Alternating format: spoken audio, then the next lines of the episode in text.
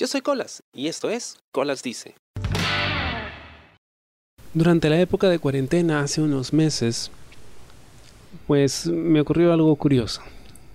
Fui la primera vez de alguien y me preguntas, Colas, ¿cómo? Si pues estábamos en cuarentena, no podíamos salir de casa. Bueno, pude ser la primera vez de alguien gracias a la tecnología. Estábamos chateando, una cosa llevó a la otra, y terminamos teniendo cibersexo. Era la primera vez que lo hacía. Y yo me sentía honrado, ¿no? Ser la primera vez de alguien. Y ver a esa persona descubrir esta forma de sexualidad fue muy interesante. Bueno, verla entre comillas, ¿no? Porque estábamos a kilómetros de distancia. Pero me hizo pensar mucho en cómo empecé yo con estas prácticas y de hecho cómo empezó el mundo con este tipo de prácticas. Sabemos que el cibersexo aparece a principios de los noventas, que es cuando el internet empieza a masificarse, no se hace de uso eh, comercial. La gente podía tener internet en sus casas. Ahora, fue un momento determinante. ¿Por qué? Porque en el mundo acabamos de experimentar una pandemia. Una pandemia que no ha tenido solución, como otras, como la que no hace mucho vivimos. Estoy hablando de la pandemia del SIDA. En ese momento no había demasiada información. Luego ya se sabe con el tiempo de que el SIDA era producido por el VIH. Pero había muchísima, muchísima incertidumbre la gente tenía miedo, porque si bien se iba descubriendo todos los días información nueva acerca de cómo se transmitía, en un principio la gente no sabía y creían que si tocabas a alguien, si em, compartían una taza de café, si lo veías incluso podrías contagiarte. Había muchísimo miedo y de pronto pues la gente empieza a tenerle miedo al contacto sexual. Por esos días, no sé si se acuerdan, sale esta canción de Salt and Pepper, Let's Talk About Sex, que fue pues un boom y de hecho hasta ahora sigue muy muy vigente, donde habla acerca de prácticas de sexo seguro. Y una de esas prácticas era precisamente el cibersexo. En su libro The Joy of Cybersex o La alegría del cibersexo, eh, Dora Levine dice entra en el mundo del cibersexo, el lugar donde la imaginación se pone salvaje, la anonimidad es la regla y el, deseo corre libremente. Cuando yo empiezo en las prácticas de cibersexo, yo tendría unos, Dios, 15, 16 más o menos. No hacía mucho tiempo teníamos internet ya en casa. En esa época se utilizaba el Messenger. Y ahí es cuando empiezo a explorar las salas de chats. Y de hecho era un mundo completamente nuevo porque cuando no se podía hablar de estos temas en persona, podías tratarlos en internet. Al principio eran cosas muy sutiles, ¿no? Porque creo que todos estábamos aprendiendo a hablar siquiera de sexo, sobre todo yo, era un adolescente. No era algo que yo hacía frecuentemente. Es más, no se hacía en ningún lugar, no se hablaba de eso en el colegio. En la universidad tampoco, o sea, lo hablabas con tus amigos, pero no se hablaba del tema seriamente. Y de hecho, es un tema que incluso hasta ahora, y hablando con gente de mi edad, genera mucha molestia y, mucha incomodidad hablar de las vidas sexuales. Generalmente te responden con risas nerviosas o con, no, yo no hablo de esas cosas, o es privado, o ese tipo de, reacciones.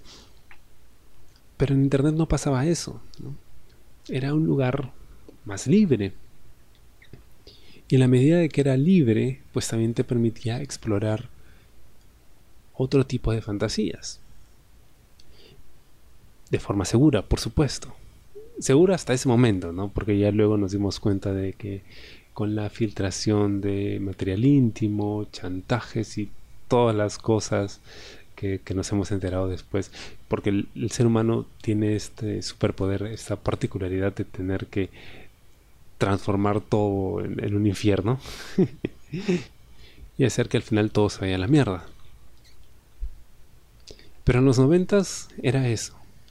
Incluso algunos creían que era, digamos que la respuesta de los cielos a las plegarias de una forma de sexo seguro precisamente por el tema del miedo de la pandemia. Y ahora incluso, pues se puede considerar hasta cierta forma una forma, valga la redundancia, de sexo seguro. Porque como que hay mucha gente que aún ha quedado un poco paranoica con respecto al tema de los virus, del contagio. Que me sorprende. Porque estos miedos han venido a raíz de la última pandemia, el tema del coronavirus, pero pues teníamos un montón de virus de los que deberíamos estar asustados cuando se trata de sexo, ¿no? Todas las enfermedades de transmisión sexual había y por haber, entre otro tipo de enfermedades, pero al parecer a nadie le importaba eso, ahora sí les importa. Es interesante ver cómo, cómo se ha transformado la sociedad. Pero bueno, eso era para mí, ¿no? Era un lugar, un espacio, internet, donde yo podía explorar mi sexualidad de forma segura, entre comillas. Claro, cuando eso pasa a un plano ya físico, presencial, los riesgos aumentan, pero en Internet uno se sentía relativamente seguro, sobre todo por el tema del anonimato. Porque incluso si tú dabas tu nombre y eso, o sea, podría ser un nombre falso, ¿no? Podría ser cualquiera. No lo sabías. Y también entraba a tallar mucho la imaginación. Y me acuerdo que, bueno, en esa época no tenía cámara web, pero a través de las salas de chat empezás a tener sexo, cibersexo, ¿no? Escribiendo. Entonces era complicado porque por un momento estabas manoseándote y ahí es donde empiezas a, utilizar más la mano con la que no eres tan tan habilidoso, ¿no? Porque con una estás complaciéndote y con la otra estás tipeando lo que estás haciendo. Y era muy, muy gracioso. Eh, y, de hecho entraba pues a tallar mucho la imaginación. Y ya luego con eh, las cámaras web ya podías ver cosas, ya podías mostrar cosas, entonces el juego era más, más tangible, entre comillas. Y luego, pues, eh, con los smartphones ah, ya se puede hacer de todo, ¿no? Entre comillas. Em, es interesante porque esta experiencia que tuve con esta persona debutante en el arte del cibersexo, porque llega a ser todo un arte, créeme, era más el, tema del, del volver a, las raíces. Claro, hubo intercambio de fotos, incluso de, mensajes de audio, pero pero no había una videollamada, o sea, no lo estaba viendo. Éramos solo los dos, pues a través del teléfono, ¿no? mandando mensajes. Esa persona quedó muy complacida. Luego de la experiencia, y se notaba se sentía que efectivamente había sido algo nuevo. Había descubierto un mundo de posibilidades. Porque es eso, el cibersexo es un mundo de posibilidades. Que tiene sus riesgos también. Ya sabemos cuáles son. Hay que cuidarse de los extorsionadores, hay que cuidarse de, de las prácticas ilegales, hay que cuidarse de muchas cosas. Pero en una época en la que el peor virus que se te puede pegar es un virus de computadora, o al menos en los 90 y principios de los 2000, pues es bastante segura, se podría decir, ¿no? Y cuando terminó todo, ¿no? Me acuerdo, me fui a cenar, mientras estaba comiendo, pensaba en lo que acababa de pasar. Y pensaba en cómo en todos estos años de práctica había logrado cierto expertise, porque como el sexo presencial, la práctica hace al maestro, y uno aprende a utilizar todas las herramientas que tiene a la mano para poder estimular a la otra persona. Entonces no solo eran los mensajitos escritos y qué cosa le decías, sino también eran las fotos y el orden en el que mandabas las fotos, ¿no? Para ir generando más y más expectativa o mayor eh, excitación con cada imagen que mandabas. También era cuál es el gran final.